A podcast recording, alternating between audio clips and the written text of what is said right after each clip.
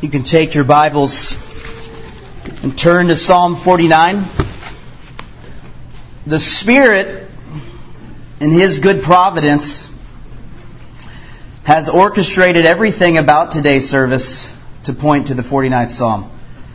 And so, um, in the providence of God, we get to hear a lot of the themes still from 1 Peter chapter 4. We get to hear themes from Isaiah 55. We get to hear themes from our confession this morning. Uh, it's almost like the Lord would have let him let us hear himself, right? So so take heart that the Lord knows what he's doing as we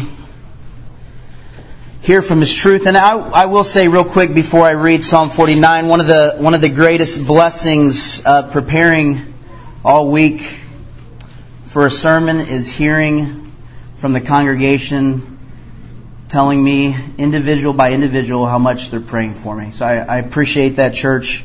Praise the Lord for that.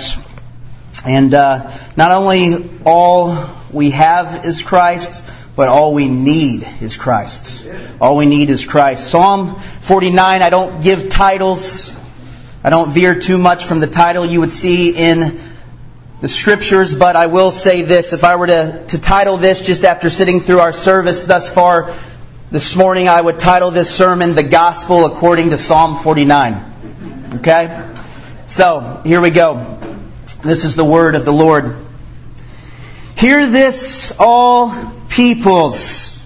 Give ear, all inhabitants of the world, both low and high and rich and poor together. My mouth shall speak wisdom. The meditation of my heart shall be understanding. I will incline my ear to a proverb. I will solve my riddle to the music of the lyre.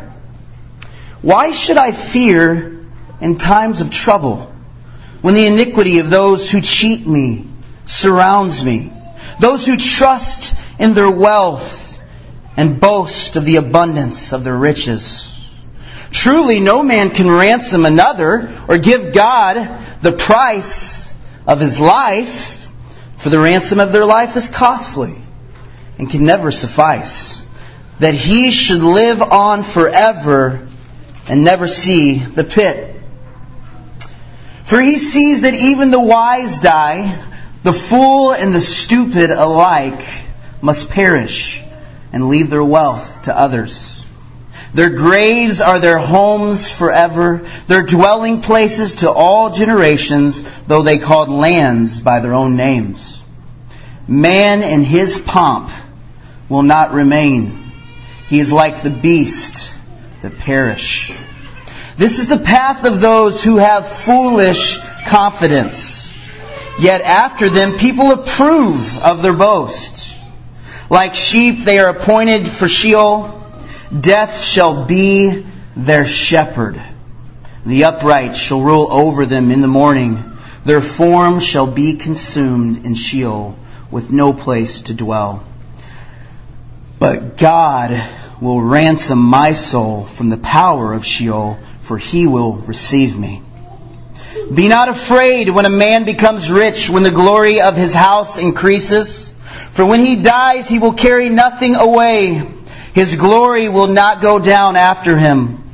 For though while he lives, he counts himself blessed, and though you get praise when you do well for yourself, his soul will go to the generation of his fathers, who will never again see light. Man in his pomp, yet without understanding, is like the beasts that perish. Let's pray.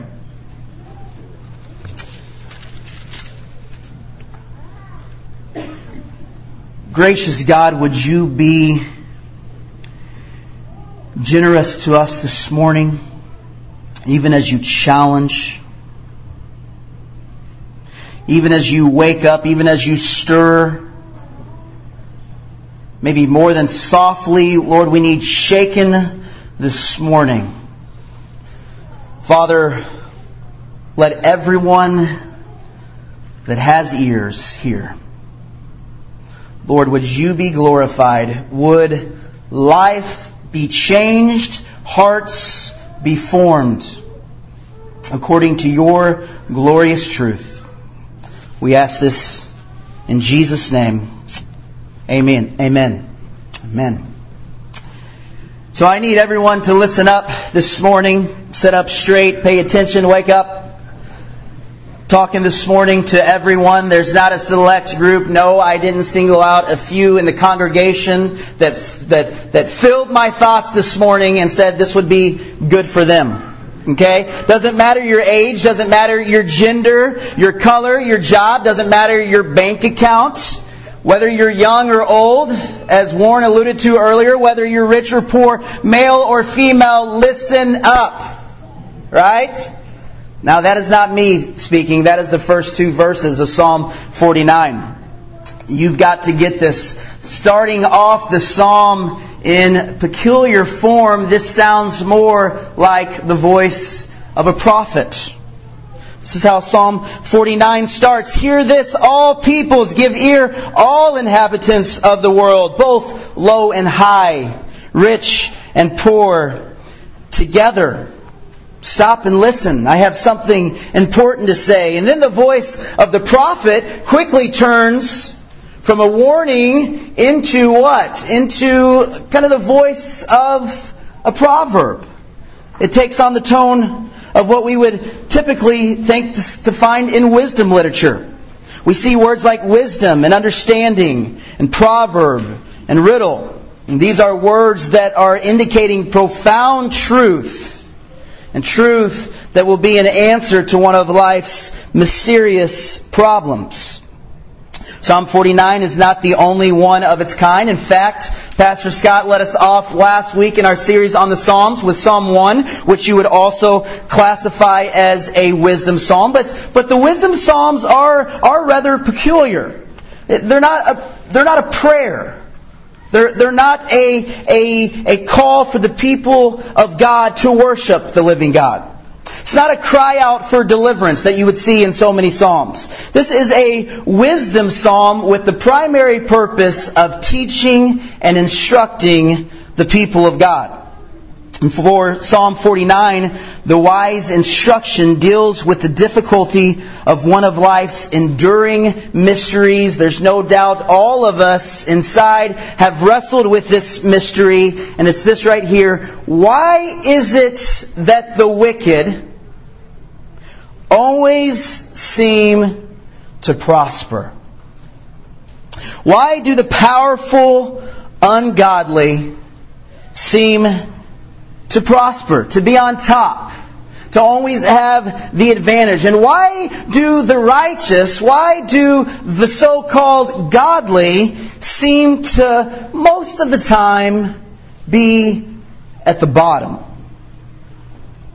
In this psalm, the ungodly are those who trust in their wealth and boast in their riches. And the psalmist isn't going to directly answer this question of why the wicked prosper. But with great wisdom, he is going to resolve the problem altogether. And a matter of fact, do something better for us than answer that problem. He is going to give great confidence to the godly. So if you're taking notes this morning, I'm sorry that I haven't prepared those beforehand for you, but but we're going to look at this. If you're a note taker, you can write this down. We're going to look first at the threat of the wealthy and the powerful. We will see that first here after the introduction in the first four verses. The threat of the wealthy and powerful. After that, we're going to go to the foolishness, the foolishness and folly of trusting in wealth. Then we will see the destiny of the foolish versus the wise. Finally, we will turn back to the threat of the wealthy and powerful and to see that the threat from the truth of God is resolved. And so considering the problem of the ungodly being on top, let's look at the threat. Look again at verse 5 with me. The psalmist says this, Why should I fear in times of trouble when iniquity of those who cheat me surround me. Why should I fear? The psalmist starts his teaching with a question, why should I fear during dark times? Not just hard times, not just hard days. That's not what the psalmist is getting at. Not just days where it just seems for you, for, for life to be rough, but these are actually evil times brought about by evil men times when the evil have the advantage, that the evil would have the upper hand. Not only do they have that advantage, they are taking advantage of their spot. And as God's people, we know this also. This is why it's hard, and this is why we would call it a mystery, because as God's people, we know this to be God's world. This is my Father's world, the Christian sings. As God's people, we know that God not only is the owner of this world, we know that He is also the creator. And He is the ultimate caretaker. He is the ultimate provider. He is the one with supreme control over this world and over this universe. God's people know the truth of His sovereignty throughout the Scriptures. Truth like Psalm 89. Listen to Psalm 89. Hold it next to this mystery of why the wicked prosper. Psalmist in 89 says, O Lord God of hosts, who is mighty as you are, O Lord, with your faithfulness all around you. You rule the raging of the sea with its waves rise. It, when its waves rise, you still them. You crushed Rahab like a carcass. You scattered your enemies with your mighty arm. The heavens are yours. The earth also is yours. The world and all that is in it. You have founded them. The north and the south, you have created them. Tabor and Hermon joyously praise your name. You have a mighty arm, strong is your hand, high your right hand. Righteousness and justice are the foundation of your throne. Steadfast love and faithfulness go before you. That's the truth of the sovereignty of God and God's control and complete reign over and throughout all of Scripture. So can we admit the times of unsettled fear and confusion for the godly in God's world when it seems like the wicked have their foot on our necks, the necks of the righteous, the neck of the godly, can we admit that that's difficult and mysterious? When God is over all, when we are the godly in God's world, why do the wicked prosper?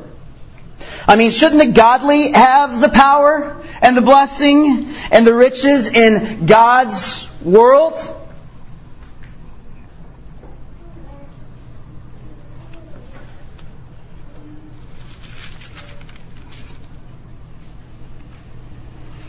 Why should I fear in times of trouble when the iniquity of those who cheat me surrounds me? There's iniquity at times of trouble all around me. The psalmist says literally here, it's at my heels. I can't escape it. Verse 6, we find out who the foes, some of your translations say the supplanters. We find out who the wicked are in verse 6. Those who trust in their wealth and boast of the abundance of their riches. Now notice carefully that the psalm here is not addressing plainly those who are wealthy or those who are rich.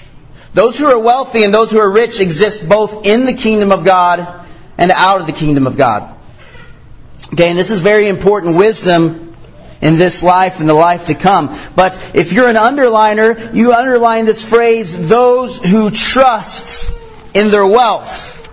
That is the point the psalmist is trying to make. That is who holds the power so often. That would be the wicked. Those who trust in their wealth and those who boast of the abundance of their riches. The issue being addressed is that of those who have confidence and find security in their wealth and are arrogant in their riches. Pride and arrogance because of what they have. And the question of verse 5 is actually rhetorical, and, and it should sound something like this when we read it and when we ask it. Why should we be afraid of the foolish? Why should God's people be afraid of the foolish of this world? Those who have confidence in what is fleeting. We don't get the answer here, and the psalm never really gives us something that is complete if we're looking for that of an answer to why the wicked prosper. And we actually won't hardly ever see it touched to the greatest depth that we would prefer. But we get something better. We get a redirection back to what is wise living, what is living according to wisdom. And indirectly it is, but this question should prompt us back to our way of living, which for the Christian is a way not of fully, foolishly living confidently for what we have and what we desire more of, but what our faith, matter of fact, who our faith is in.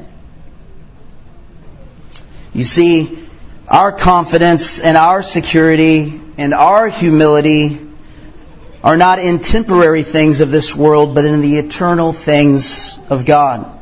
So while this wisdom psalm has, has sort of an Ecclesiastes flavor, we, we, we were just in Ecclesiastes heavily a couple months ago, you probably sensed a little bit with the talk of death that it sounds a lot like Ecclesiastes. It's different in the fact that the psalmist quickly wants to solve the riddle and he quickly wants to get right to his point.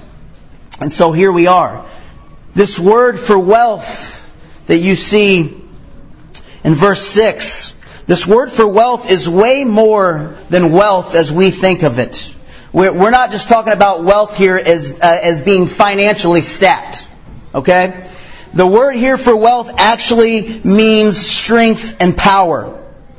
It carries with it the idea of a status or an advantage. So we're talking about arrogant, powerful people who are so inwardly and materially confident that they can't slow down. They cannot lose the top. They will do everything to continue to grasp for it. And this is the threat of Psalm 49. This is the threat of the worldly. This is a threat against God's people, the righteous, the arrogant, the powerful that aim to make a name for themselves and abundance of riches. Understand this. Abundance of riches for the ungodly is never enough. It's never enough. It does not satisfy. This foolishness is destructive. It's devastating. And before we look at the, fl- the flaw of this way of living, let me just say it would probably be wise for us to stop and not get into an us versus them here, but to look and see that in Psalm 49 there is something for us to be able to examine our hearts with as well. To step back and say, is there anything about this foolish way of living that Psalm 49 presents as those who are wicked that I myself have bought into. Anything about wealth that's just got a hold of my heart. Anything about power and strength that's just got a hold of me and is shaking a little bit my confidence in God and His promises. What's appealing and alluring to you this morning about worldly things?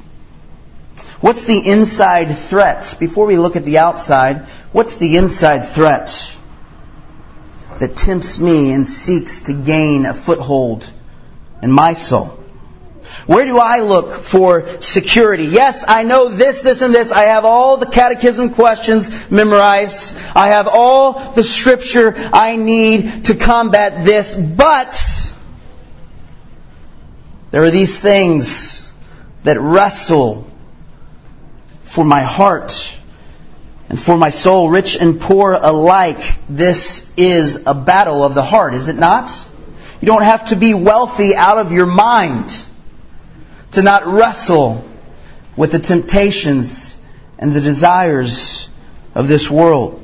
The battle between grasping at that which is fleeting and worldly and empty or clinging to a faithful God and His promises.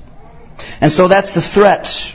A threat, no doubt, outside of us, but also a threat that we can certainly relate to inside of us.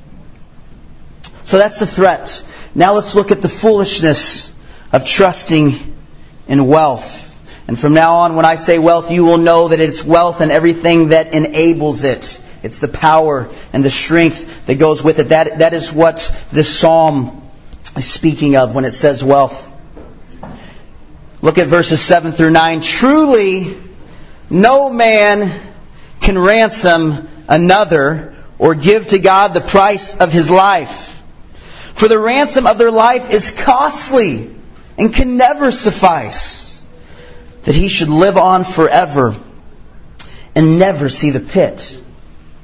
Truly, the psalmist says, surely wealth can't buy life. It can't save life.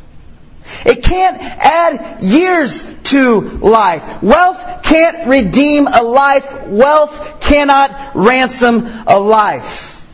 That's the point here. Here is where we are actually in the meat of being instructed. Why is trusting in wealth and fearing the wealthy and powerful so foolish? Why is it foolish to do this? First of all, it's foolish because it's impossible for a man to redeem himself or ransom himself for another. Skip down to verse 9. Let's, let me read 7 to 9 without verse 8 for a second. 8 is kind of parenthetical. Truly no man can ransom another or give to God the price of his life. Verse 9, that he should live on forever and never see the pit. Verse 7 and 9 gives this picture of someone trying to escape death, the pit of death, by actually buying them way, their, their way out of it. Then you go back to 8, and 8 fills us in with the detail. For the ransom of their life is costly. It can never suffice. It's foolish because do you understand the cost to redeem a life? The price of your life, whether you are rich or poor this morning, the, the cost of your life is too costly. You can't build up enough wealth to escape death. You can't bargain with the pit.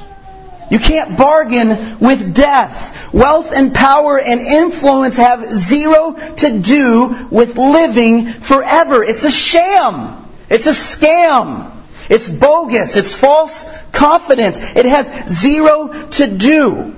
It's, it's like the parable Jesus told in, in Luke 12 of the rich fool. His, his land produced plentifully. Right? And he, he saw this and said, let me take advantage of this. Let me just build more and more and store it all in and, and I can, I can live for a long time. I, I, I may be able to get enough off this that I can live forever. And Jesus, what does he say to him? He says, you fool, tonight, your life, your soul is mine. It's impossible it's impossible that we may be able to somehow think that we can cheat death by what we have hoarded in this lifetime. The ESV, my translation, and many in here, in verse 8 says, ransom for their life is costly. It can never suffice. Literally here, it means it ceases forever. It closes up. There is absolutely no way that your life can be ransomed, that the price can be met, that you may receive more life. It can't happen. Matter of fact, the language is so strong to say this you should stop trying you should forever stop trying. You can't redeem a life that is destined for death. Second of all, death for all is inevitable. That's why it's so foolish. Death for all is inevitable. The foolish rich even knows it, you see. In verse 10, for he sees, he sees this, that even the wise die. Right? Even the wise won't be able to use their wisdom to avoid death. We're speaking here of a physical death. The grave is inevitable. The wise, the foolish, the stupid, all die. Wealth and everything it involves is left for someone else. Everything that you build up will be left. And they'll probably fight over it. Death is the great equalizer. Everyone becomes equal in death. A fuller picture is presented of the wicked wealthy still trying to escape death. And here's what's so ironic about the, the, the wicked trying to escape death. The irony is they're doing all these things because they know that death is coming. They know that it's inevitable. Look at verse 11. Their graves are their homes forever. Here's a, a more detailed picture. Their graves are their homes forever, their dwelling places to all generations, though they called lands by their own names. Doesn't matter. First part of 11 is different in some of your translations than mine. It says their graves, mine says their graves are their, their homes forever showing the irony of them trying to make their world and life and legacy last forever. Other translations that some of you might have says something like it's their inner thought, like their desire that their houses would last forever, that they foolishly think their houses, their legacies will last forever. But the idea is the same. Death is inescapable. Nothing of this life will last forever. Go ahead and name something after yourself and see if that helps with your death. You'll still be dead, and the reality is you'll mostly still be forgotten. What was the name of that one street again? I don't know. Verse 12, we get the best summary thus far of the main thrust of this psalm. This is the best summary. Man in his pomp will not remain. He is like the beast that perish. Despite pomp, cool word, despite wealth, despite honor, despite status, despite assets, the sober reality is that a man will perish like beast. I like how one commentator summarizes the word pomp. He says, pomp is the magnificence of position and wealth. It's what we look to with worldly eyes that say, look how magnificent that looks. Look at that position. Look at that status. Look what they have to enjoy. It's the status of honor though worldly. What a terrible thing wealth is to trust in. Finite sinners cannot redeem themselves. The debt of sin is too costly. Church, stop trying. The unbeliever this morning, we pray the Spirit softening your hearts and opening your ears to this unbeliever who has looked for satisfaction in every area but Christ. Stop trying. It's impossible. The debt of sin is too costly. There's no hope in it. Don't believe it. Don't believe the lies of this world. Don't trust the fleeting. Don't grasp for the temporary. Don't be tempted by worldly cravings. Even if you get them, they won't satisfy. They won't save you. They won't give you life. This path leads to death and only death. And yet people over and over again, if you look at verse 13, people over and over and over again fall into this trap. This is the path. That of man in his pomp. This is the path of those with foolish confidence, yet after them people approve of their boast. It's an endless cycle for the ungodly, for the wicked. And if we stop here, then verse 13 honestly makes a little bit more sense. Okay? Because to this point, we're talking about death as that which is physical. Okay? Understand that a couple verses earlier, what did the psalmist say? Death happens even for the wise. The fool and the stupid, they're going to die. But guess what? Also for the wise, you could say also for the righteous, also for the godly, death happens too. So if we stop here at verse 13, maybe it makes a little bit more sense that we can live like absolute foolish pagans. Maybe if death is all there is, then at least there's a little bit of a logic of, hey, we all die anyway. Wise or stupid, rich and poor. Why not approve of the boast of the wicked and the arrogant? Why not live that way? It looks to be more enjoyable. It looks to bring more fun. So we must go past just dying. We must go past just being sent to the grave. We have to go to a destiny that everyone holds after death. In this temporary life, what's the difference between a life lived trusting in power and possessions and influence versus trusting in an almighty God? Our attention turns to the destinies of the wise and the foolish. This is the height of our psalm this morning. And our psalm is a song. Remember that. Remember, just like songs would build up, I imagine some kind of build up.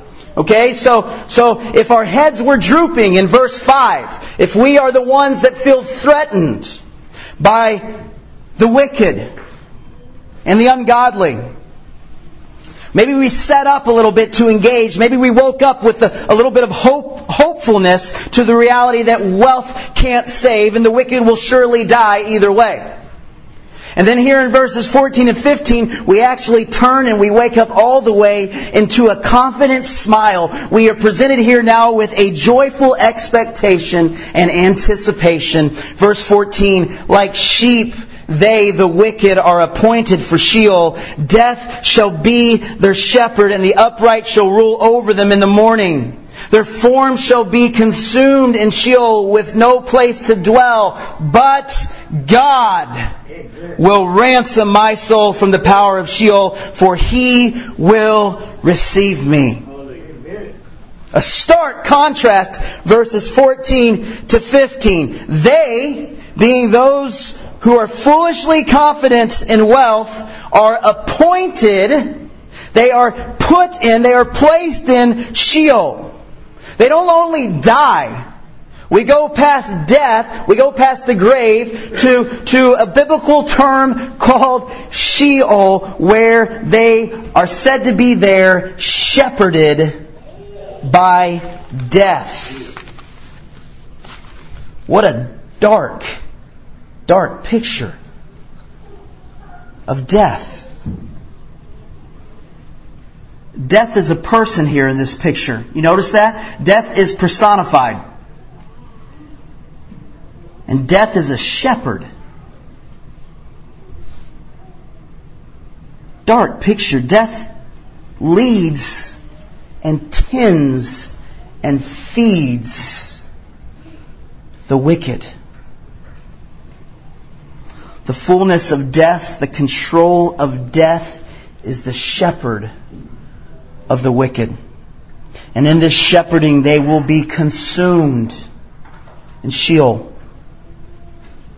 In verse 14, we see sort of like being uh, parenthetical again, like, like, like this phrase in parentheses. There's this triumph of the godly, the upright, for the first time in our passage. We see the triumph of the godly over the grave of the wicked.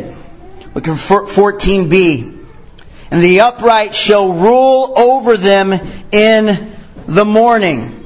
We see an unfolding of a different destiny for the righteous. Verse 15 is what commentator Derek Kidner calls one of the mountaintops of Old Testament hope. That's why we say the gospel of Psalm 49, according to Psalm 49. Kidner says it's a mountaintop of Old Testament hope. But God will ransom my soul from the power of Sheol, for he will receive me. Here is full confidence for the follower and the God-fearer. Here is a full celebration, a full hope for the upright, the godly that what no man can do, what no man can do, remember verses 7 through 9, Man cannot be redeemed by a man. It is way too costly.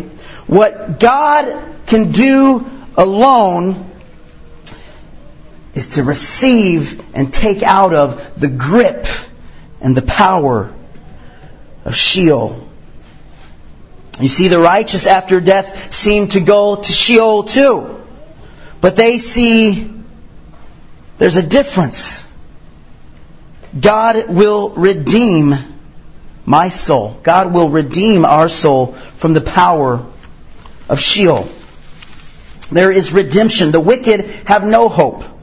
They are in the grips of the power of Sheol, the ultimate death that they are appointed to. Appointment is strong language. It is, they are placed there. But God Himself will do and can do what no high status, what no level of importance that you reach in this world, what no level of arrogance to try to ignore what's coming, what no heaping pile of wealth can do. He will pay the ransom, not just that releases me from the pit of Sheol and the power of ultimate death to triumph on the grave, but He will receive me.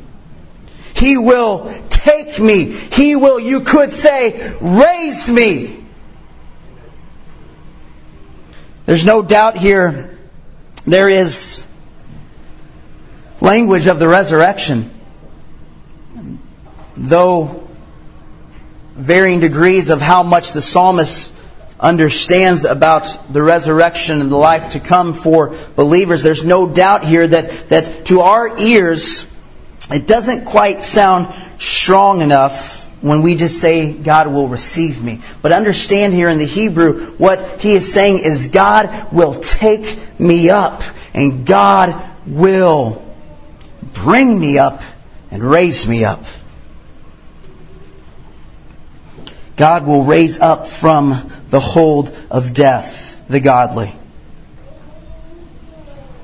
Death won't fracture your communion with God for those who are trusting in Christ. You understand that? There is no fracture of the communion and fellowship with your God that happens at death. That dependency, that trust here in this world, even that oppression of the wicked won't fracture God's good care and provision and our destiny that is ultimately with Him. When we cross from self-reliance, when we cross from, from, from pride feeding, from riches seeking into trusting the full promises and resting in the faithfulness of a good God, there is a changing of the shepherds. We are no longer shepherded by death, but now we are shepherded by the good shepherd. The one that shepherds us to life. You understand here, these are giant contrasts. We're talking about the battle of good and evil, what all of our hearts long to hear, the triumph of good. We're talking about good winning. We're talking about good triumphing. We are talking about victory over death. There is life as opposed to death. The one that when I die, the shepherd that will receive me, that will raise me up in continued and more full enjoyment of sweet relationship than I can ever imagine, and it would be for eternity. This life, we have to get our heads wrapped around church. We have to get it into our heads. We have to get it past our heads. We have to get it deep into our hearts. We will need reminded way long after just this message this morning. It's why we gather every Sunday. We have to get it into our hearts. I myself, more than anything, this life is temporary. This life is short. This life is unstable. Wealth is unstable. It's unpredictable. It's fleeting. Don't fall for a minute for its traps. Don't be afraid of those who operate within this world's foolish systems. Why do the wicked prosper in this world? We don't get a full answer, but we return back to the threat and for the believer, we see the threat resolved. By the end, it really doesn't seem like much of a threat at all if you're trusting in the promises of God. Be not afraid, verse 16. Be not afraid when a man becomes rich, when the glory of his house increases. For when he dies, he will carry nothing away. His glory will not go down after him. For though while he lives, he counts himself blessed by the way, what a temptation. Matter of fact, it's spelled out to us. It's like he turns from this story and, and, and talks directly to everyone who's listening. And though you get praise when you do well for yourself, don't be trapped and fooled by it. Because his soul will go to the generation of his fathers who will never again see light.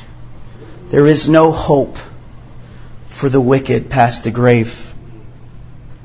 It's a sober truth. It is only darkness.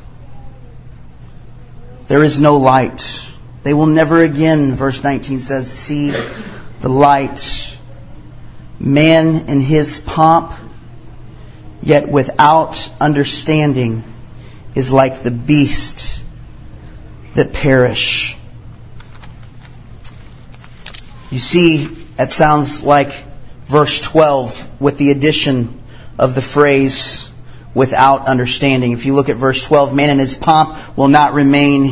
He will not endure. He is like the beasts that perish. You look at the closing verse, man in his pomp, yet without understanding is like the beasts that perish. What is your understanding this morning? What is your understanding of the great redemption that you need to not be condemned and damned eternally to utter darkness that is inescapable? What is your understanding this morning? Do you lack understanding in the way that you chase for all this world offers? Or do you see that your confidence in wisdom, the wisdom of a redemption of the Lord Jesus Christ, that was way too costly for any money to buy, but can be completely taken care of, bought, and sealed by the blood of Jesus on the cross and give you all the satisfaction that you crave and that will one day when you are made perfect you will be able to enjoy it in the most perfect sense that we can. Is your understanding that? Let's pray. Father, every everyone with ears would they hear? Father, would you, would you soften every resistant heart? Lord, would you soften the heart that is chasing full on of the wealth of this world? Father, would you soften and make nasty to their mouth the drinks of this world. Lord, for the believer whose confidence in the promises of God are shaken. Lord, would you draw them away from that which is fleeting. Lord, would you show us in contrast to the pomp, that magnificent looking honor, would you show us in contrast how dark and pale and ugly it is next to the glory of Christ? Lord, would you do work to save those? Would you do those, do work to redeem those? Lord, would you do work to restore us? We ask these things in your Son's name. Amen.